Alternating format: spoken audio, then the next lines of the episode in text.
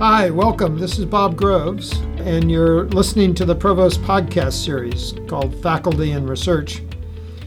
This week, we welcome Dr. Brian McCabe, an associate professor in the Department of Sociology.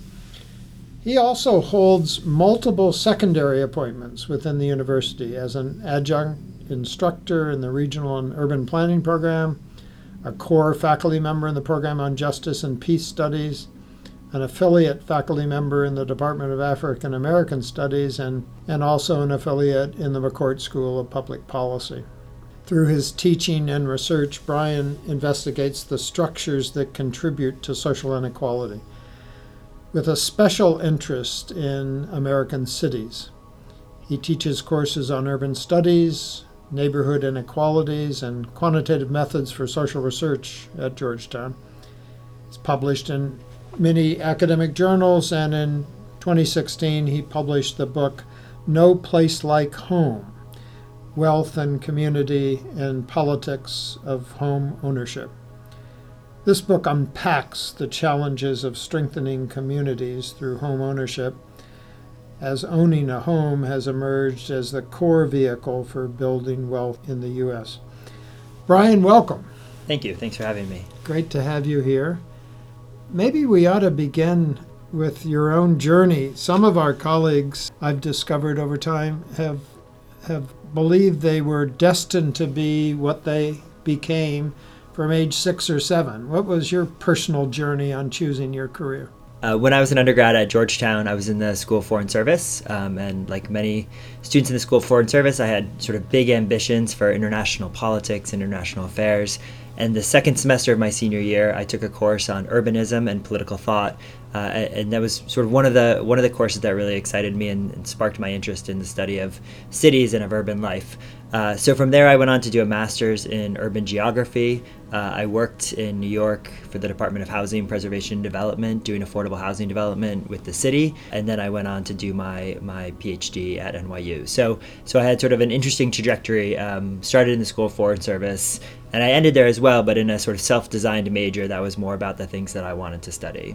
Gee, the, those roots look a lot like uh, what you're now doing. You you probably have more affiliations across the university than most of our colleagues. So, how do those multiple affiliations allow you to be the best that you can be? And and what are the challenges of those? Yeah, one of the um, the ways that I describe myself is sort of one foot in sociology and one foot in urban planning or urban policy, and so that has been both uh, sort of I think a challenge being here, and also one of the really exciting things about being at Georgetown is by by training I'm a sociologist. A lot of my work is in conversation with sociologists, um, but I've written in urban planning journals. I've written for urban economics journals. A lot of the work that I'm doing now is much more in conversation with public policy scholars and people that are really interested in the implementation of public policy. So I've sort of had to go out and find both at Georgetown, at McCourt, in the in the university's new urban planning program, across some different disciplines at the university to find some other urbanists that are doing similar kinds of work and then also take advantage of what's in Washington, D.C. So I have colleagues that I work with at the Urban Institute, at Brookings, at Fannie Mae. So, kind of various folks throughout the city that are doing some sort of housing policy work. It's been a great place to link up with them as well. So, if I get it right, it sounds like that those multiple affiliations really you use as input and the building of a network and uh, building of a set of collaborators. Is that how you think about it? Yeah, that's right. I mean, I've worked um, closely with a colleague in the English department on a studio based course in urban studies. Um, I have some colleagues in the public policy school um, that I'm working on a new research project about evictions with. Found that students in the Justice and Peace program really get excited about the kinds of courses that I teach, and therefore I have an opportunity to, to sort of link back up with faculty in those places. So, been a way way for me to sort of build a network to talk to people that are thinking about similar questions about urbanism or about housing or about urban inequality, but often from very different perspectives. So I guess that as you navigated this, you probably picked up a lot of different language across the different fields that contribute to your area and Was that a, a challenge? Are you, I, I guess you're multi dialectical Right. in some sense as you talk to other scholars? Right, I speak to a lot of different groups. Yeah, no, that's right. I mean, one of the you know one of the challenges for me about Georgetown has been that we don't have an urban studies program, and so we don't have a, a sort of central place where urbanists on campus would go. But there are um, a bunch of us approaching this from different different ways. So my training is mostly as a quantitative social scientist. Um, my first kind of set of research projects was mostly quantitative. But now I'm working on an interview based project that will be my, my second book. I'm working on a evictions project that will be mostly quantitative, but I'm working with a, a great ethnographer at McCourt. The colleague that I taught a class with is a, a humanist, so she looks at cities from a kind of whole different perspective, trying to understand kind of that side of it. So I've been able to to both I think sort of pick up the language that other that other colleagues are using, but also to, to kind of be a resource for them in the way that they're a resource for me, right? When um, when colleagues want to think about gentrification in DC, which is something that I um, have done some work on, right? They'll come to me, um, and when I want to think about urban ethnography, right, which is something that I was never trained in, I'll go to some other people. So so it has been a great place to sort of pick those up, I think. And then when you do your research and you're you're seeking to disseminate it, it sounds like you're you're actually using media from different fields at the same time and that itself must be an awakening to, to the different literary forms of research output. Yeah, yeah, we've done. Um, so I have a, a book, as as the provost mentioned, as you mentioned. I have a book, as you mentioned, um, that's sort of for a, you know for an academic audience, but I have some work out of that that's meant to think a little more publicly about home ownership and home ownership policy. I'm working on a new project that's about campaign finance in Seattle.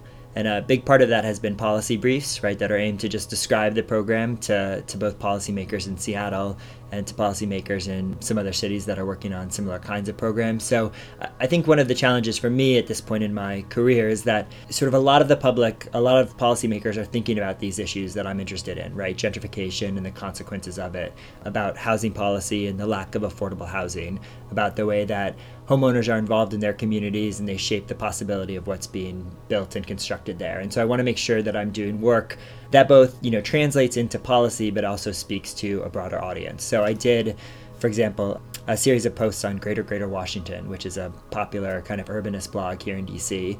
And the idea of the post was to um, to to just explain kind of different affordable housing concepts, right? We talk about housing choice vouchers and assisted housing and public housing and tax credit units, right? And to say when we talk about those, sort of what does that mean, right? And to give readers of Greater Greater Washington some context for for for understanding kind of the basics of affordable housing policy. So there, there was a time in the U.S., uh, probably in the mid '60s and '70s, where urban studies was was a different kind of intellectual frog pond. There was a lot of research money in the field. Tell us the your own version of the intellectual history of the field and how did it get from that state to where it is now? Yeah, that's a great question. So I guess I would I would sort of answer that by thinking a little bit about what's gone on in cities, and I think that we can contextualize it in in Washington D.C. So in the 1960s, 1950s, and the 1960s, right, we had enormous amount of white flight, right, whites leaving cities, and and sort of left behind in cities were neighborhoods of concentrated poverty and concentrated disadvantage. So by the 70s and the 1980s, a city like Washington D.C. was uh, largely African American. The poverty rates were really high. And then what's been going on over the last couple decades has been this sort of reemergence or return to the city, right? As people are sort of moving back in, as neighborhoods are start, starting to gentrify, as the racial composition of the city has shifted. So when I got to Georgetown in 2011, that was the year actually that demographers marked as the year that the population of Washington, D.C. was no longer majority African American, right? The African American population had fallen just below 50% in 2011, right? As gentrification started to happen in these places. So so a lot of the scholarship that we think of is in, in urban studies, books by William Julius Wilson and Doug Massey, thinking about concentrated poverty and concentrated disadvantage um, come out of kind of a sort of earlier understanding of, of what the city was. Um, and then I think now we're having this kind of resurgence of interest in urban studies as we're studying gentrification, about the consequences of this process for communities and for displaced communities. Things like rising rents and rising property values and thinking about who it is that that sort of benefits from them and then the kind of other emergence that's been interesting and i think especially for for kind of the parts of the Georgetown community is we have this emergence of a kind of global cities literature, right? So in the early 1990s, we started recognizing that there were a set of cities that, that kind of played this important control and command function in the in the global economy, places like New York and Tokyo, Frankfurt. So there's been a kind of resurgence of interest in maybe global cities or kind of cities around the world and the, the different ways that they're kind of involved in the in the global economy, the flow of things from one place to another. So so in that way, I think we're kind of interestingly situated as a field to study both things that are global and, and right exp- extremely important for kind of reproducing inequality globally, but also to, to sort of look at it in our own community and understand right what's going on on the ground in a place like Washington D.C. On on the global cities front, what are the key questions driving that field that is that you see in the literature? Yeah. Uh, so, so for a while, sociologist named Saskia Sassen wrote a book in, in 1991 called Global City, The Global City, which sort of catapulted this to the top. And um, and Sassen was interested in this kind of small set of cities, right, that she saw as kind of driving driving the global economy.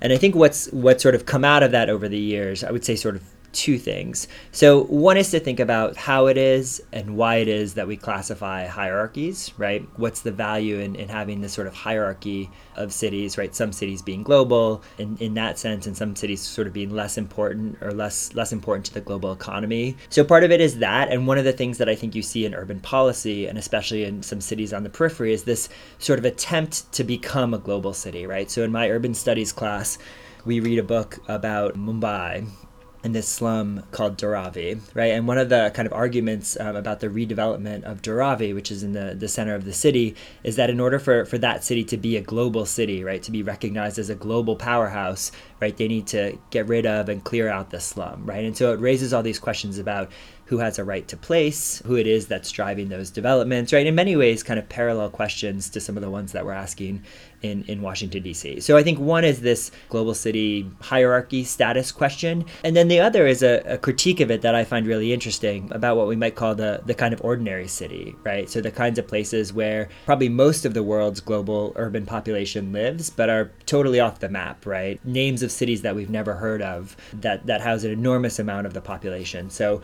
remember a couple years ago, I had a, a, statistic in my in my urban studies class when we were talking about it that there were there was something like 200 cities in China that were larger than Houston, right? Kind of the, the third or fourth or fifth biggest city in America. So I think there's this kind of resurgent interest in not just studying kind of the biggest ones, right, but also trying to understand these other cities that are growing really rapidly, where people are moving to, but don't have the cultural cachet or kind of aren't on our, our mental maps in the ways that you know New York and LA and Shanghai and Tokyo are let's go back to, to your day to day life. You're active in a whole lot of different research thrusts, yet you're teaching and mentoring students. And I'm interested in how you juggle those things. Do you see those as synergistic? Do you get research ideas out of the class and vice versa? Yeah.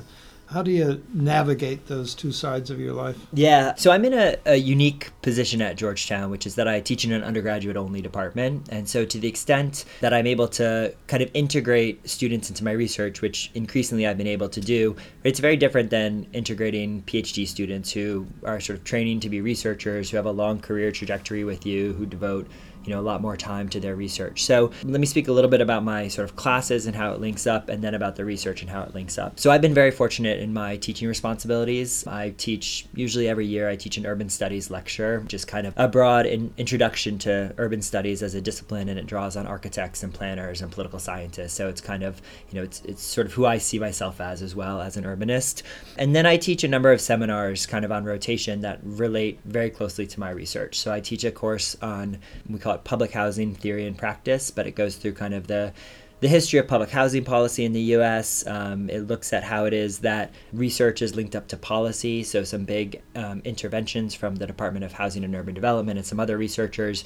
We try to get students to think about how it is that research actually influences policy, how we do research, different kinds of research in housing policy, and then to sort of encourage them to think about what a more just or equitable housing policy would look like. So that is a course that is very close to, to my own research, to what I think about every day, and it's exciting to be able to to share it so directly with the students. I teach a course on called Gentrification, Justice, and the Future of Cities. And that sort of came out of student interest. I found that in my urban studies class, the thing that students were most excited about was trying to understand this process of, of gentrification, right? We do a great job at Georgetown, I think, of, of getting students out into the communities to do volunteer work and service work, to tutor, to sort of see places that are very different from Georgetown, but they come back to campus and they don't always have the the kind of apparatus to process that right? Why when you go to ward 7 or when you go to ward 8 why is it 98% african american why is there you know very little commercial establishment on some of the main roads? Why is the poverty so much higher? Why are the schools you know so different? And so what we've done is we've done a great job of kind of getting them out there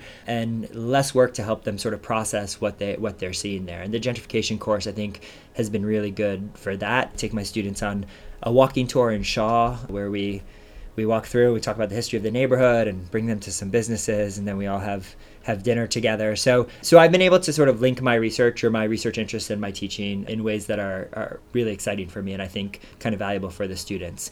On the actual research side of it, the challenge I think is is coming up with research tasks that undergraduates both have the skills to do and the time to do and the commitment to do right? So so often the set of things that i would like to have an undergraduate or a research assistant do a lot of undergraduates simply haven't built those skills yet right? So most of them can't data yet. Uh, sometimes the interview process i've been doing interviews for two years with housing authorities so two years is a kind of long lifespan for an undergraduate to be involved. But I have been able to find some other ways that to integrate undergrads into my research. So I'll, I'll share kind of the big one right now. Professor Rosen in McCourt and I are working on a new project about evictions in Washington, D.C. And we have some funding to code all of the eviction records, all the eviction filings from 2018. So about 30,000 eviction notices were filed. Those are available only as PDFs. And what we need to know is information like who is getting evicted, what was the rent, whether the unit was subsidized. The only way to get that information is to actually go PDF by PDF and code that information.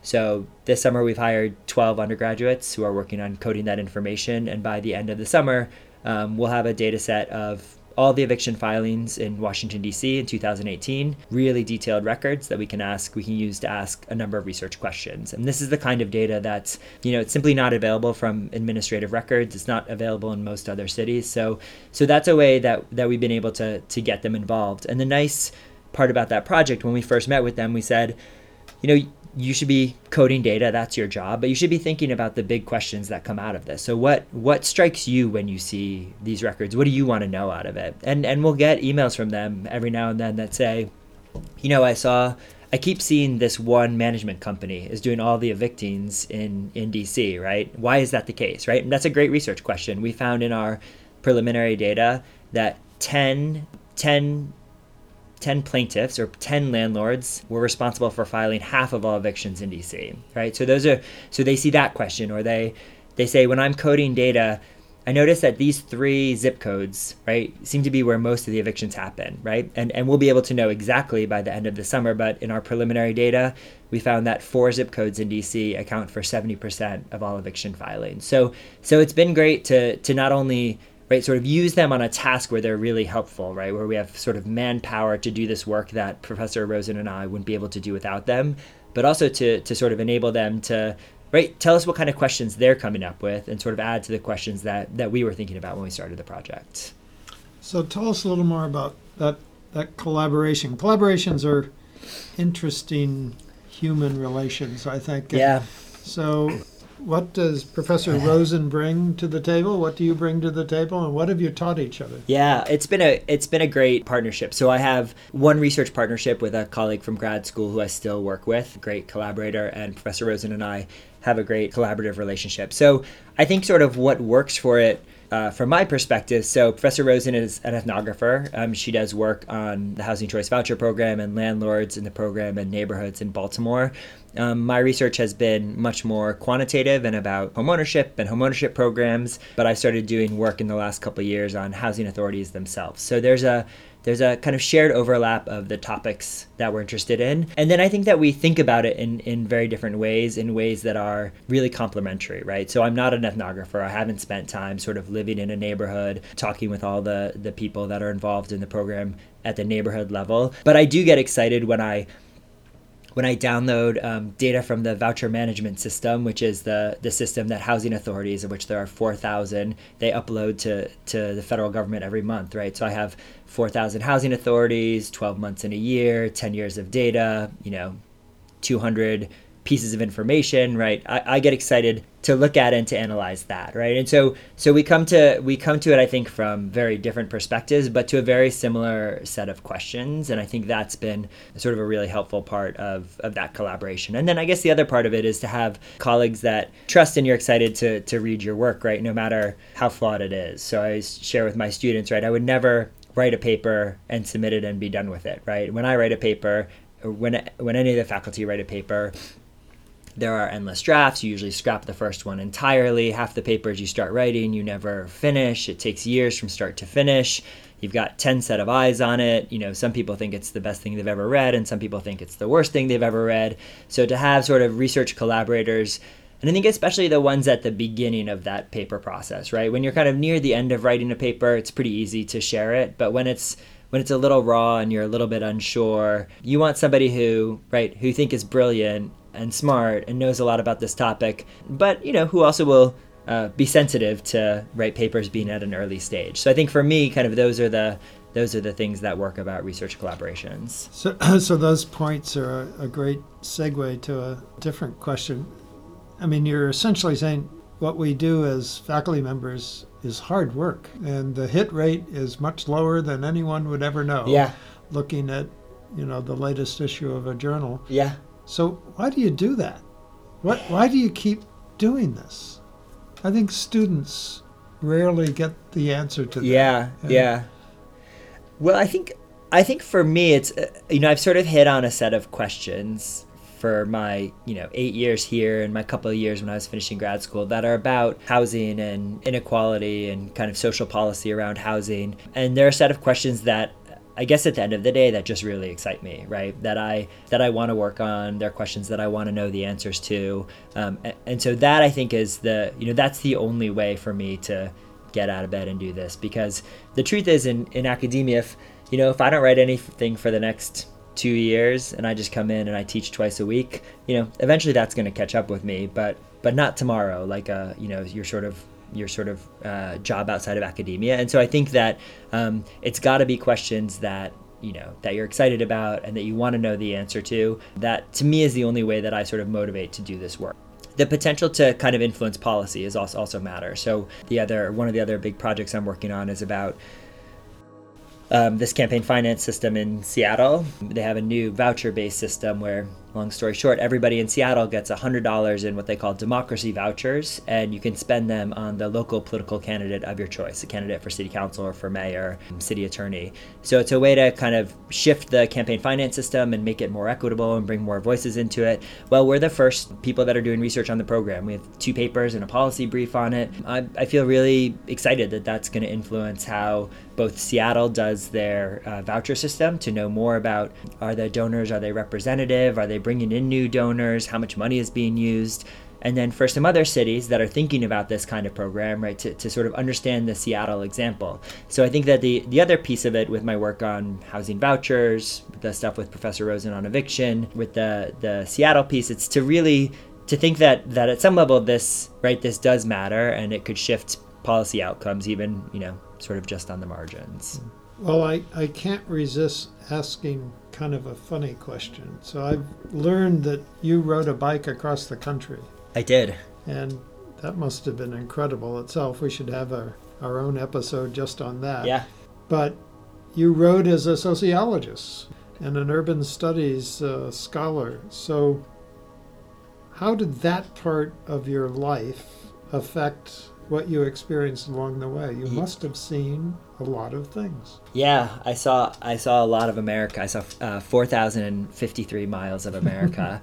so I teach an intro sociology class, and on the first day, I tell them that that my class will be successful if I ruin cocktail parties for them forever. And what I mean by that is that right, they should go to cocktail parties and they should start to observe what's going on there, right? Who's talking to who? Who's standing in the corner? how do people who are similar than, than to each other congregate together, right? There, there's sort of this keen sense of being an observer in the social world that if they, they leave my intro class and they, they can't just have fun at a cocktail party anymore, right? Everything becomes this this sort of sociological problem, and the same is true for um, for my bike trip, right? It's something that I I had always wanted to do. Um, I had talked a lot about sort of just packing up one day and riding across America, and then a couple weeks before I did it, I just said, you know, I'm going to do it. I think it's going to take about two months. And I thought a lot about whether I was going to actually do it as a sociologist, where I, you know, where I talked to people and sort of collected their ideas, or I asked, you know, 200 people across America, a sort of set of questions. And, and I ultimately did it. And I decided that I just really wanted this experience. The goal was to get from DC to Seattle, and anything else that happened was sort of icing on the cake. But but I did do it as a as a sociologist, and that I'm sort of always interested in um, people interacting and how people live and how it is that where they live, right, whether it's rural or urban or their social context, their state, right, shapes who they are and their politics and how they think about the world and all those sorts of things. So it, I can't resist it. it spatially, you were basically in non-urban areas. Yeah, the vast majority of the time. Yeah. I, I assume so. Did you start reflecting on, on how your life as an urbanist fits in with the, uh, the geography of the country? Yeah, so it was um, the biggest city that I went through was Pueblo, Colorado and the second biggest city that I went through was Missoula, Montana. Uh, but you know, some so some urbanists would say even those kind of non-city places are a bit urban, right? In that they're producing thing, they're, they're caught up in this urban ecosystem, right? What's produced in kind of rural America is, is ultimately shipped into to urban America. Every like timber truck, every every coal truck, right, has somehow linked up to the fact that we're an increasingly sort of urban place. But but I will say, I mean, it was it was sort of my first love is cities, but it was nice to get out of them for a while, and then I ended up in Seattle, which is uh which is which is my number one city. So. Well, Brian McCabe, thank you for spending time with us. Pleasure. This was absolutely delightful. Good. Thank you.